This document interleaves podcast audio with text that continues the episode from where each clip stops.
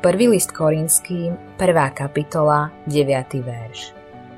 Verný je Boh, ktorý vás povolal do spoločenstva svojho syna Ježiša Krista, nášho pána. Otázkou ostáva, ako môže byť Boh spravodlivý, to znamená, že je vo svojej prirodzenosti pravdivý sám k sebe a pravdivý vo svetosti a napriek tomu ospravedlniť hriešnika. Pretože každý človek musí niesť svoje vlastné hriechy. Celé ľudstvo bolo vylúčené z pomoci, keďže každý jeden človek bol nakazený rovnakou chorobou. Jediné riešenie bolo, že nevinná strana dobrovoľne zomrie fyzicky a duchovne namiesto nás pred Bohom. Táto nevinná strana by mala na seba vziať odsúdenie, trest a smrť, ktoré prináležia človeku. Kde sa však taký jednotlivec nachádza? Na Zemi taký určite nebol.